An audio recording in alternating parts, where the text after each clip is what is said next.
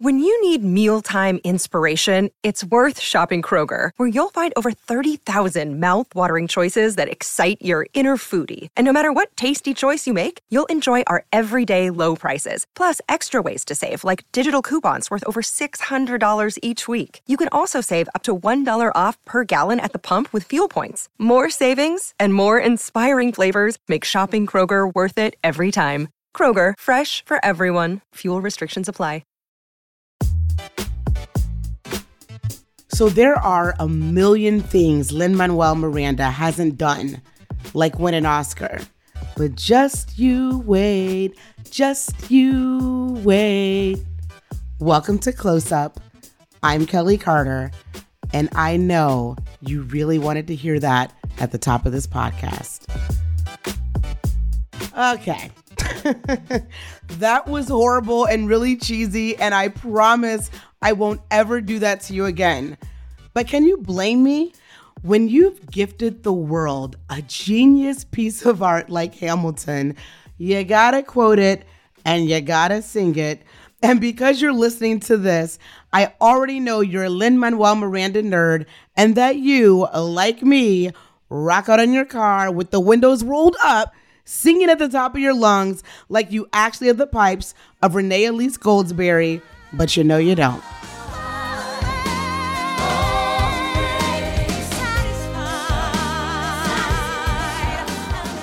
Or when you're in the comfort of your living room all alone and no one else is around, you give that deep bend in your legs like you're the second coming of Leslie Odom Jr.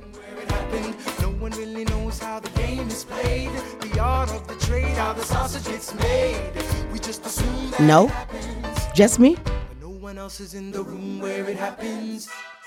In any case, I for sure know that you know a lot about the genius of Lin Manuel Miranda.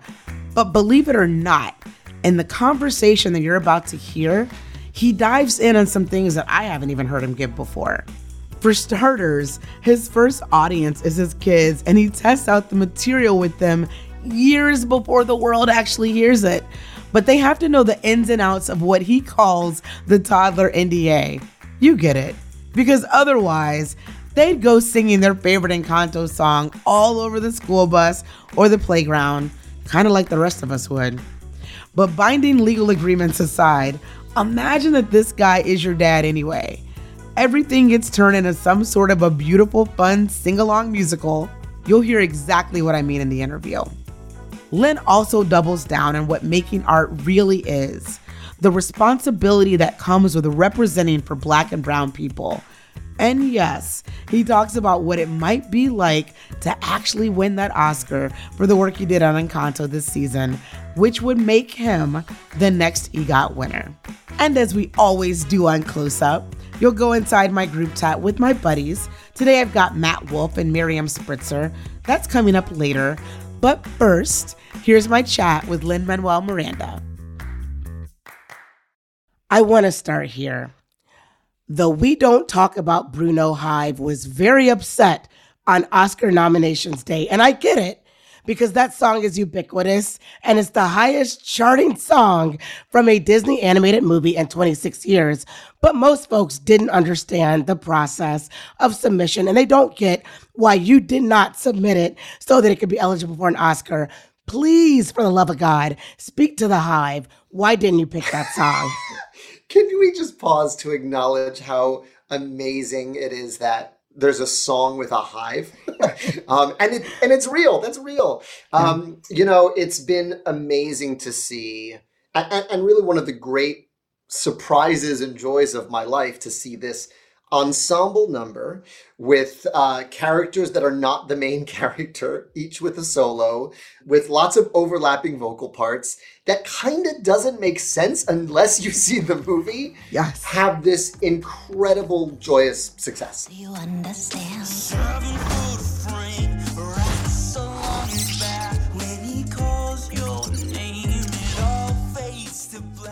It, it really is um, like a total shock and surprise to me in the best way because that's always one of my favorite moments mm. in the musicals I love. I think about One Day More uh, in Les Mis. I think about you know the you know, and it's beginning to snow from Rent. No room at the Holiday Inn. Oh no, and it's beginning to snow. I love when that happens in musicals. Um, but you know 96,000 was not the hit from In the Heights, but that's the song where that happens. Yeah. Uh, so I'm just, it's been really, uh, it's been really thrilling. But you know, I think when you're submitting a song to the Oscars for consideration, your your only goal should be what represents the themes of this movie, because you're asking for a, a part to stand in for the whole. Um, and for us, Dos Oruguitas is the kernel, uh, it's the trauma, and it's the wonder of this family and their gifts all in one sort of musical moment. No se aguante más, hay que crecer, aparte y volver. Hacia adelante seguirás. So that's why we, we chose that to be represented. But listen, I love the way Rhenzy sings Rats So Long is back just as much as everybody else does. you know, honestly, to me, um, that speaks to perhaps just how excellent of a songwriter and creator you are. There's so much excellent work. How can a guy choose? You know, that said, is there a line or a rhyme or a phrase that you've written that when it came out, it even took you aback at how perfect or genius it was? And if so, what was that? oh gosh, no, I, it's never about perfect or genius. It's really about um, is that it's always because when you're when you're writing a song, you're always crystallizing intangibles. Does mm. that make sense? You're trying to give feeling to a moment that speech alone can't give. And so for me, I always find myself very moved when the right words sing on the right melody. Mm. Um, and, and it always, there's always a moment in every song where I'm like, oh, that feels true. Um, honesty and truth give me goosebumps. You know, in Isabella's song in this movie, it's when she goes, I'm so sick of pretty, I want something so sick of pretty. I want something true, don't you? That kills me because that to me is the kernel of what she's been struggling with. She's been in this kind of gilded cage, and all she wants is something honest. And, uh, you know, for. Um, for surface pressure, which I know has made so many older siblings uh, feel seen uh, the line that gets me is give it to your sister. Your sister's older. Give her all the heavy things you can't shoulder. Because uh, I have an older sister and I know what a raw deal you get as the older sibling. Uh, your parents make all the mistake, their first mistakes with you. Um, and you're expected to be a model citizen uh, to your younger siblings. And I, I catch myself when I find myself doing that as a parent with my uh, oldest son. And so, um, you know, that line really kind of hits somewhere uneasy and true about the the things we ask older siblings to do that you wouldn't dream of asking the baby to do. I love hearing this, you know, you break down that lyric because I was going to ask do you have a favorite lyric that you've ever written when you look at the totality of the work that you've given us over the years? No, it's always kind of it's just sort of moments. Um, uh. You know, when I think back on Hamilton and I found Burr's truth. You know, when he says, if there's a reason I'm still alive, when everyone who loves me has died, mm. I'm willing to wait for it. And understanding his caution mm. and his pulse rate, I understand everything about that guy uh, with that lyric. Yeah. Um, that that his patience is born of incredible pain, mm. and that those are always sort of the moments that that you're that you're chasing and I, I, think that it's funny because uh, somebody once said um, there are the songs that you catch and there are the songs that you like dig for. Yeah. you know, yeah. every so often you catch inspiration and you're able to pin it to the page. Mm. But more often than not, you're kind of you're playing at the piano, you're trying stuff, and it's about finding what doesn't work, what doesn't work until you find the nugget, the one nugget that you can kind of build on. Um, and and so you're proud of those, but then you know we don't talk about Bruno happened in like a set. That song wrote fast. Really? Um, I understood so clearly what the song needed to do. I wrote that thing in like a week and a half. Um, and so there's also something about it doesn't feel effortful. um, because it wasn't. The mandate was really clear. I get to write a family gossip number, and I get to shine a spotlight on the characters that aren't going to get their own songs. Yeah. Um, and that was joyous work. Yeah. You know, in the summer of 2020, I hit a career highlight, Lin. I was able to sit down with you and your Hamilton cast for that Disney Plus special. Yeah. And in that interview, I want to remind you, Renee Elise Goldsberry and Jasmine Cephas Jones, they talked about hearing parts and pieces of a song like Satisfied and then thinking it can't possibly get better than this. And that's okay. I'm still down for it, but then it does get better. And and and they talked about how you struggled to write the end of Hamilton and then you delivered and then some. What happens in those moments where you push yourself just that much further and you blow everyone's expectations away? well, it's pretty touch and go until you know it's it's like climbing a mountain. It's uh, it feels impossible until it's done. Yeah. Um, and and those ladies know better than almost anybody because we went into rehearsal without a duel number. I didn't have it yet. Yeah. and I'm also an actor like them, so my time to write is severely limited because I'm learning the choreography for Satisfied too, and it's hard. So I also have to go off and, and, and rehearse and learn everything. Um, it's it's funny you bring up the, the finale of, of Hamilton because that was one where Tommy Kail really manifested it. He called the shot for me because I was just like, I don't have enough bandwidth at the end of the day Mm. to figure this out after we're dancing and sweating all day. And he said, You know what? It's going to be a New Year's Day baby. And I went, What do you mean by that? He goes, New Year's Day is the only day on our schedule where you don't have anything going on, and it's going to come to you. Wow. Um, and I was like, All right, incredibly nervous as we're continuing to uh, rehearse the piece without an ending. Mm. And then New Year's Eve happens, and then New Year's morning rolls around, and my son, my oldest son, was born two weeks into rehearsals. So I'm already not sleeping and learning this. And I woke up, and my son was asleep on my chest. I must have changed him and just brought him right back into bed around three or four in the morning. And my dog is in the bed between me and my wife. And it is as quiet as I remember it ever being in my life. And I remember thinking, oh, this is the one move we haven't played in the show. Wow. We haven't had a moment of quiet. We have been going nonstop, music and lyrics the whole time. That's what it has to be. Um, and I put the baby with my wife, and I walked my dog in the park, and I wrote the entire closing monologue, just circling Washington Heights, uh, talking to myself until it was written. It was Tommy called it, and it was the last. It was the last move. It was the only thing we hadn't done in the show, Wow. and that that's what cracked it. Wow, that's amazing. Thank you for sharing that story. Um, for everyone else out there paying attention to your career, you collecting an Oscar win this season would make you an EGOT winner. That's an Emmy, a Grammy, and an Oscar and a Tony for everyone out there listening to this conversation. And that is the very definition of achievement. But for you, how do you measure success at this point in your career? Again, because everything you do gets talked about in a very specific conversation of, of achievement. Well, it's a stat. it's a cool stat. Maybe the, you know everyone in that club is pretty amazing. I think of John Legend and Rita Moreno and Marvin Hamlish. Like that's a cool club. Yeah. Um, I that's that I think is the most sort of thrilling and intimidating part of it. Is those are all I'm listing heroes Mhm. uh, as I list those names to you.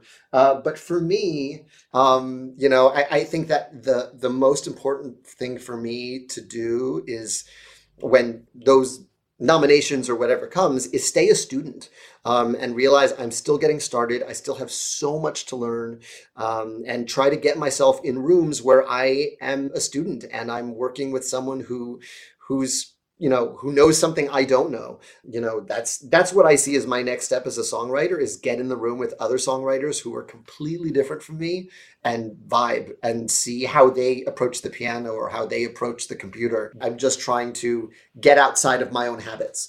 Um, but i'm really really looking to the next time I sit at a piano, come at it in a totally different direction. Um, that's that's sort of what's exciting to me. Can I can I write something and people don't go, oh, that's Lin. Uh, I want them to go, who wrote this? That that that's an exciting sort of thing to work for, work toward for my next work. I want to I want to shift gears a little bit. Um, I was able to sit through, uh, uh, come back to the movie's preview before In the Heights was released, and when I saw that 11 minute preview, that was the film that made me want to go back and have that communal experience. What surprised me, and I don't know if it surprised you, was that you did get some pushback for not having darker skinned Afro Latinos in that film. And you acknowledge that the film fell short and you promised to do better and honor the beautiful diversity of the Latin community. But did that conversation or pushback surprise you?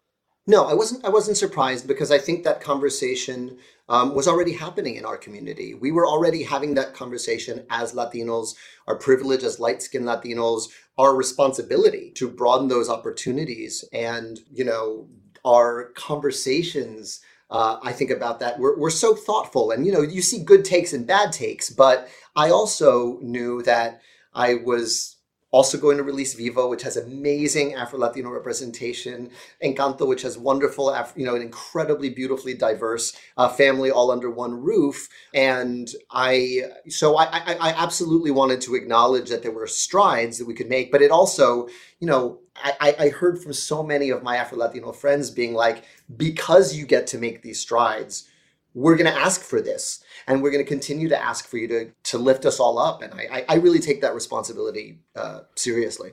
Yeah yeah. You know my my grandmother used to say that i was the fly in the churn of buttermilk. And if you're not familiar with that phrase she was saying that i was this lone speck of otherness in this sea of whiteness mm. that i always stood out and that people always knew when i was in the room. The challenge for me was that what was I going to do when I got in the room? And I'd imagine that you feel that you are the authoritative representative voice for the Latino community. Um, and with great power comes great responsibility. Tell me about that. 100%. And what's interesting is I got here out of the same fear that I wouldn't be allowed in the room as anybody else. You know, I uh wanted a life in musical theater. We have West Side Story and a couple of parts in chorus line and for puerto rican dudes that's it. And so i really began writing in the heights as a way of creating what i saw as missing. And then when you do that you realize that's really what making art is. Mm. what doesn't exist in the world but should. Um, and what are you uniquely sort of suited to, to to put into the world? And again the byproduct of of again in the Heights is the least likely success story of all time. You know, we were all first timers um, to Broadway, um, sort of on the creative side. We had a ton of Broadway debuts with our incredible Latino cast, mm. and um, and the fact that we were able to get as as far as we did is is is miraculous. Um, and so the but the beautiful byproduct of that was, you know, having folks come up to me being like I work steadily as a Piragua guy in regional productions all over the United States.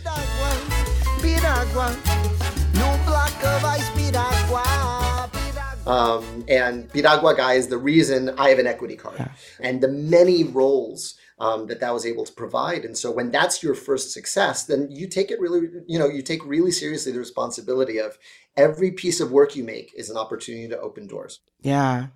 Where do you find inspiration from? Oh, everything. But for me, um, you know, my inspiration more often than not is just my kids. I I have two incredibly smart and brilliant and creative kids who and who knows if they would be doing this if I didn't do what I do for a living, but they make up songs that just blow me away. Um, so, and they're invariably about breakfast. So we have an amazing song about chocolate crepes that Sebastian wrote. We have an amazing song about Cheerios that my son, my four-year-old Frankie wrote last week. And when they like it enough to keep singing it, we record it and we figure it out at the piano and we keep it moving. You've got to be kidding me. I love that. Can we get a, a, slice of what the breakfast song sounds like or the Cheerio song sounds like? Is that that is that something you can give us? Um, Well, chocolate crepes had this beautiful ascending line that just kind of went up and up. It was like chocolate crepes, chocolate crepes, chocolate crepes. And it was just like, oh you're going into augmented chords here to support it. Um, but, and, uh, and then I think the Cheerios song was was more of a rock tune that Frankie made up. It was it was you got one, you got one, you got one in your tummy, and, it went on from there as he was just kind of Cheerio at a time getting through breakfast. I love that. I, I also love that I that I read that um, you have tested out some of your material, some of your songs on your children. What was their first impression of of Encanto? What did they tell you about it? Oh, more often than not, they just hear me writing it and then they mm. just start humming it to themselves. I'm working on a new song that I was working on last week, and Sebastian came home. I was so proud. Uh, he came home and said, "Daddy, that one's catchy. I almost sang it at school," um, which he knows he's not allowed to do yet. because you know we've had the NDA for toddlers conversation, which is you know we can't sing that song until the the the thing that that's attached to is out in the world and your friends have a chance to to hear it.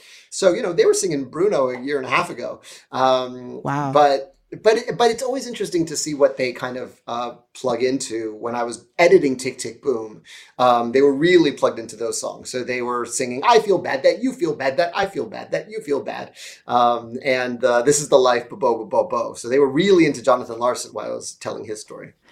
You know, speaking of Jonathan Larson, um, I know that he was a hero of yours, and obviously he tragically died before this work got into the world um, cinematically. Um, why were you moved to tell this story and do it right now?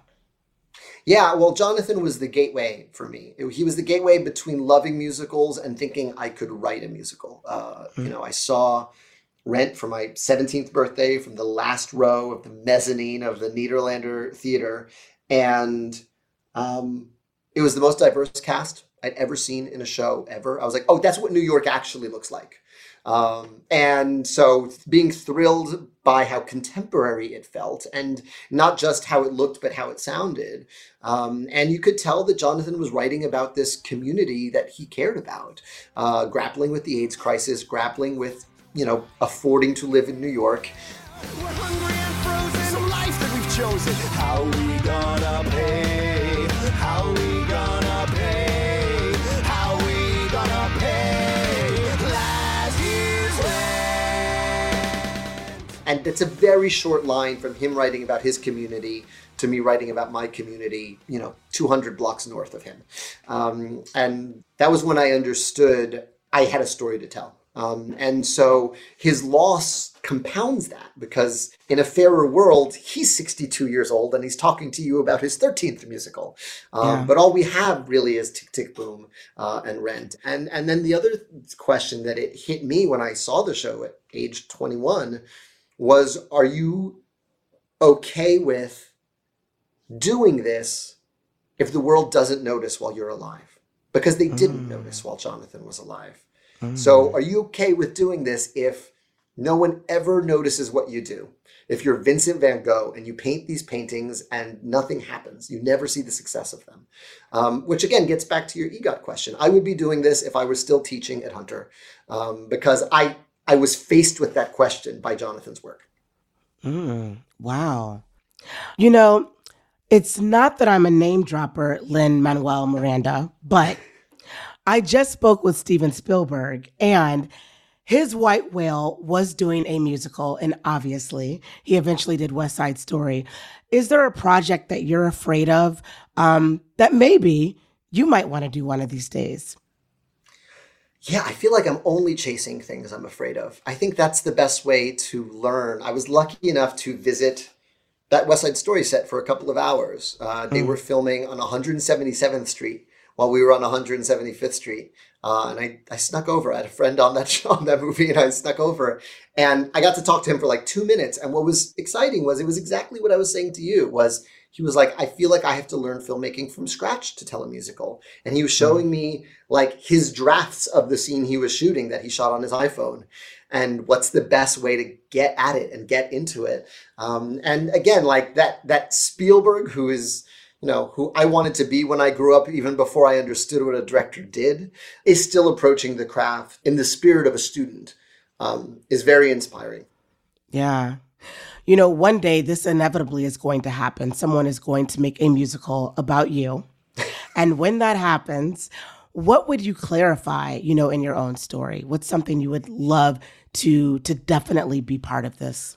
Ooh. Oh man. Um I, I think it would actually be not unlike um sort of the the final takeaway in in Hamilton is that, you know, my uh my wife makes me an infinitely better person and infinitely better artist uh, than I was before I met her. Mm. Um, and uh, the ways in which she lets me prioritize uh, what I'm making uh, and make space and makes room for that is endlessly inspiring. Um, the ways she chases her own goals. I, when I met her, she was a scientist, and then she said, I'm going into law. Went, okay. Science seemed pretty hard, but get after it. Um, I'm inspired by her work ethic and her kind of relentless curiosity. Um, and and yeah, and my life with her has made me an infinitely better artist. Um, so that's that's the more interesting part than the particulars of me sitting at a piano. Yeah. Lin, before I let you go, if you could jump into a DeLorean and go back into time to that 17 year old that was sitting in the back row at the Nederlander Theater watching Rent, what would you tell him? You know, knowing all the things that you've been able to do over the course of your career thus far, what's the thing you would go back and tell that kid? Oh, well, first of all, I would say, appreciate Meredith Somerville, your high school girlfriend who got you these tickets. you know, Facts. Um, and and when the time comes for that relationship to end, the world is big. You know, it's that that thing of uh, that that that first love being like the biggest thing in the world and the biggest deal. And just, um, I, I think I would I would just tell him to relax and soak it in and and let him know life's not short, it's long, and enjoy it a little more. yeah, that sounds like solid advice. Lin, it is always a treat to talk to you. Thank you. I really appreciate that. Continued success. And I'm, I'm, li- listen, EGOT, maybe, maybe let's make it happen. let's make it happen. Let's make Listen, it, we're got, gonna dress up. We're gonna go to a party. Everything else is gravy. That, there you go. I love that. I love that. Thank you so much, Lin. Lin Manuel Miranda shouting out the high school girlfriend. And you know what? Why not? Because it kind of changed the course of his life. Can't say the same for my high school boyfriend, but we are still Facebook friends. Uh, that was all cool, but after the break, two of my Hollywood reporter pals who've been watching and listening to Lin since the early days are going to break down his latest award winning work. And we're going to get into some Hollywood news, including the SAG Awards. That's after the break.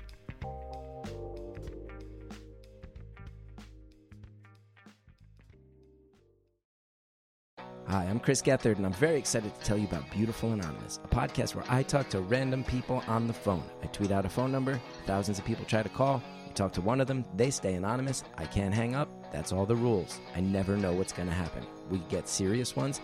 I've talked with meth dealers on their way to prison. I've talked to people who survived mass shootings. Crazy funny ones. I talked to a guy with a goose laugh, somebody who dresses up as a pirate on the weekends. I never know what's going to happen. It's a great show. Subscribe today, Beautiful Anonymous. Hi, I'm Chris Gethard, and I'm very excited to tell you about Beautiful Anonymous, a podcast where I talk to random people on the phone. I tweet out a phone number, thousands of people try to call. You talk to one of them, they stay anonymous. I can't hang up. That's all the rules. I never know what's going to happen. We get serious ones. I've talked with meth dealers on their way to prison. I've talked to people who survived mass shootings. Crazy funny ones. I talked to a guy with a goose laugh, somebody who dresses up as a pirate on the weekends. I never know what's going to happen. It's a great show. Subscribe today, Beautiful Anonymous. Like we always do at this time, I want to welcome in my group chat buddies to dissect Lin Manuel Miranda, but also we're going to talk about the politicking of award show campaigns and where we are right now, and of course, some of those moments out of the SAG Awards. Today, I've got entertainment contributor for ABC News Audio, Matt Wolfe, and my girl, Culture and Entertainment International correspondent for a number of great Brazilian outlets, Miriam Spritzer. Welcome, guys. Hi, Hey, it's good Kelley. to be here. It's good to have you guys here with me. I want to dive right in because obviously we're talking Lin Manuel Miranda. Tick Tick Boom is his first feature film, and it's his first time out the gate, and it is getting nominated for Oscars.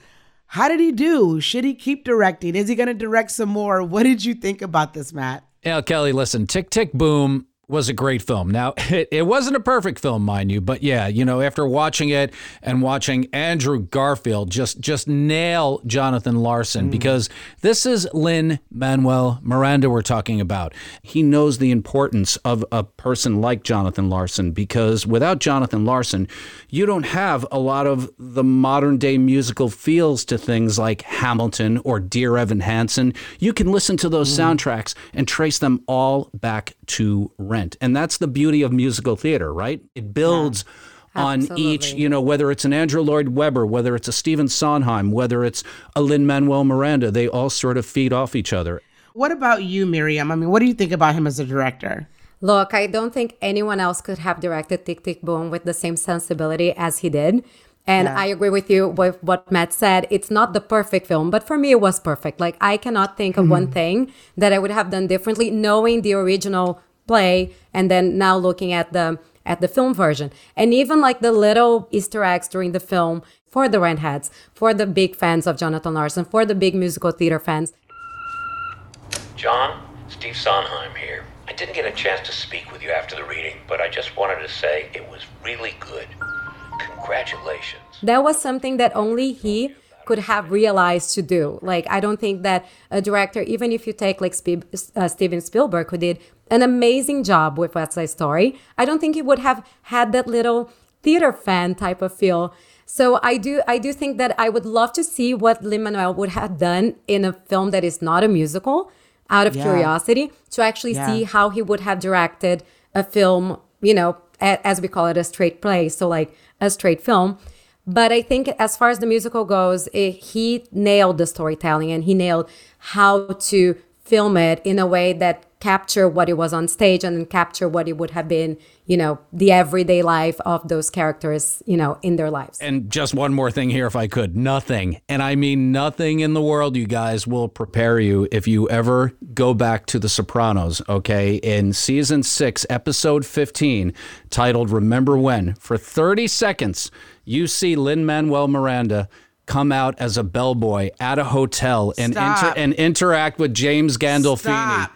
Miriam, you know what I'm talking about? Have you Yeah, seen it? of course. Oh my God. Yeah, and, No. and he actually does a small role on Modern Family. That the way that the family gets the dog, uh, Sophia, I think the name of the dog is. Are you aware that last year Americans spent $40 billion on dog training? Well, that's not true. I was surprised as you are. He is also the one that owns it, and he's like a cousin or friends with Gloria. Listen, I, I hate to interrupt your big pitch, but your dog is chewing my pillow. Fantastic. So he's he's been out there. He's been doing pretty much everything that you can imagine, both on screen and on stage. Exactly. You guys are killing me. I am literally the head exploding emoji right now. I'm going to go watch that episode of Sopranos because I love that show.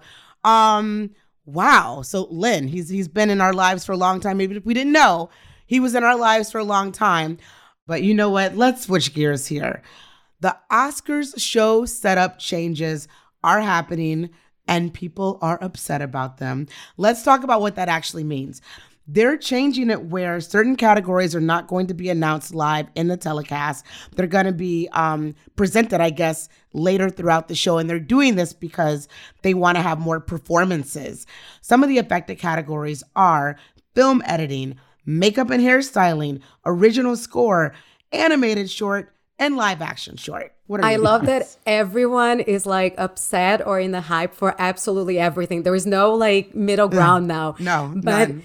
It, but the Oscars, I think you know what they have to try everything. I think the uh, the the ratings have been low in most live things for a while. Not just the Oscar, not just the awards, even the sports. So they have to try it. I think at this point they'll do it this year, and if it doesn't work out, they'll go back to the normal next year.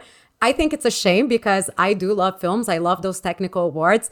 I care less about the performances that I do about the speeches. So for me, it's a shame. But at the end of the day, I just want them to do it, have a great time. I want to see the stars all dressed up. I want to see all that glamour and glitz that Hollywood does. And then we'll go back to watching films, you know? So I think they should try it. And, and I don't get the, the anger from the audience that much. What about you, Matt? Do you, do you understand the anger of not being able to see who's going to win, you know, best animated short live in the telecast?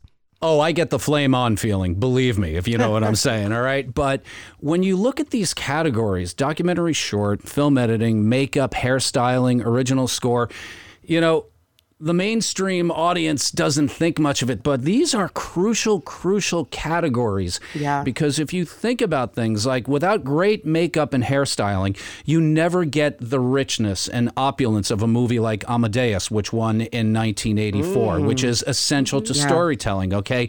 Editing. Um, you guys both know that's where the real magic happens, you know, in post. You're yeah. taking all these hours of film, stringing them together with great editors like Neil Travis Travis who did Dances with Wolves and won that, okay? And you, you, you have that. You don't get the gut punch of Schindler's List without Michael Kahn. You know, you see where I'm getting here? So these are very crucial, in my opinion, crucial, crucial categories.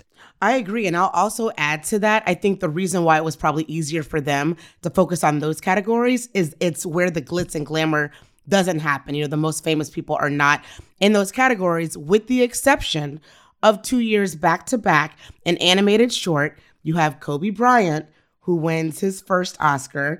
And that was a moment for so many reasons. And then the next year, Matthew Cherry wins in that same category. And we would have missed out on seeing a Kobe Bryant speech had we not done that. Speaking of speeches, Welcome back, political speeches, to the award shows. We have missed you. We have missed you. And I think we're going to get it. We certainly saw that at the SAG Awards recently. You know, Michael Keaton gave a very um, impassioned, beautiful speech dedicating his award for Dopesick to his nephew, and people obviously taking to the stage to talk about what's happening in Ukraine. And also for those people, the people in Russia who don't like what's going on, and particularly the artists. And I think we should really join and celebrating them and hoping that they can actually make a shift. Talk to me about that because that also feels a very important part of what we are used to getting culturally from these award shows leading up to the Oscars, the granddaddy of them all. Miriam, what are your thoughts? So, one of the things that they were, uh, that people in the Oscars were saying that was affecting the ratings were all the political speeches. But I also don't think that at this point in the moment we're currently living with post pandemic almost and then now a possible third world war you know chaos. I don't think that this is the time that the industry should be quiet because art does make a difference. Like now we're seeing all these european festivals for example saying no to russian films. So i mm. do think that given the moment like the sag awards was just this sunday it was right as these things are coming to action. So it was impossible not to address what was happening I think that this is something that's going to stay throughout the award season, unfortunately. And fortunately mm-hmm. for those that love that speech, the, the, these type of speeches that move and they come from the heart. So for those that don't like the political motivational speech, well, then you know they're gonna skip the awards again this year and then come back next year. Who knows? It's it's Who a tricky knows? year for anything. Absolutely. I totally agree with you. Matt, I want to talk about the SAG Awards a little bit more because Coda came out here cleaning up cleaning up when people thought it was going to be these bigger productions that were going to get up on stage. Talk to me about that because that's a surprise. And along came Coda, is what it should be, right? you know, I tell you, Kelley, like you, I love a little chaos in the mix. I love it. And don't get me wrong, oh, yeah. I loved Belfast, okay? I loved all these other movies, but I watched, finally watched Coda a couple of weeks ago, and I'm like, there is something so intimate mm. and so mm. personal about this. You're the girl with the deaf family? Yeah. Yeah. And you sing. Interesting. You have all these great actors, and you see in this category, Best Supporting Actor. I mean, listen to these names here Bradley Cooper, Jared Leto, Ben Affleck, Kodi Smit-McPhee. Yeah. And now it's all about Troy Kotsur, who won the other night for Best Supporting Actor, nominated for a BAFTA yeah. too, and now an Oscar. This is like a wave, guys. I am telling you right now, and I don't know okay. if it's going to stop with the Critics' Choice, with the BAFTAs, and I think he's going to make history again in a few weeks with the Academy. Okay, okay. That said, I think we are going to see some big names be called as we cycle through the end of award season. Will Smith, Jessica Chastain. I think they're going to ride this uh, best actor, best actress wave out until the very end. What do you think, Miriam?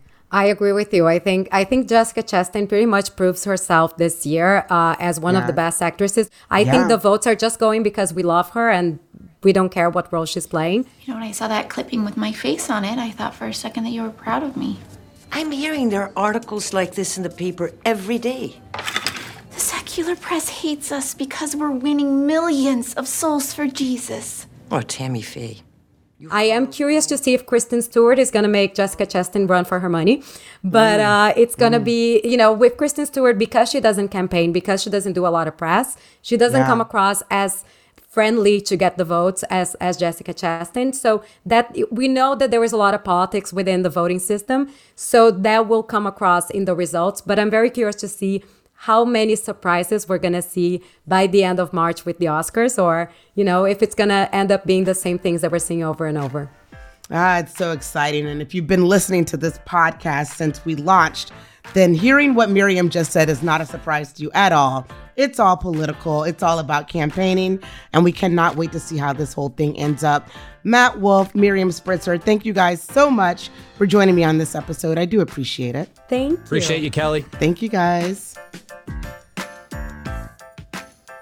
Next time on Close Up, Corey Hawkins, the guy who starred in 24 and Straight Outta Compton, still gets awestruck and starstruck working on movies like his latest, Tragedy of Macbeth. To be directed by a Coen, like, like literally mm. Joel Coen in his mind, his mastery.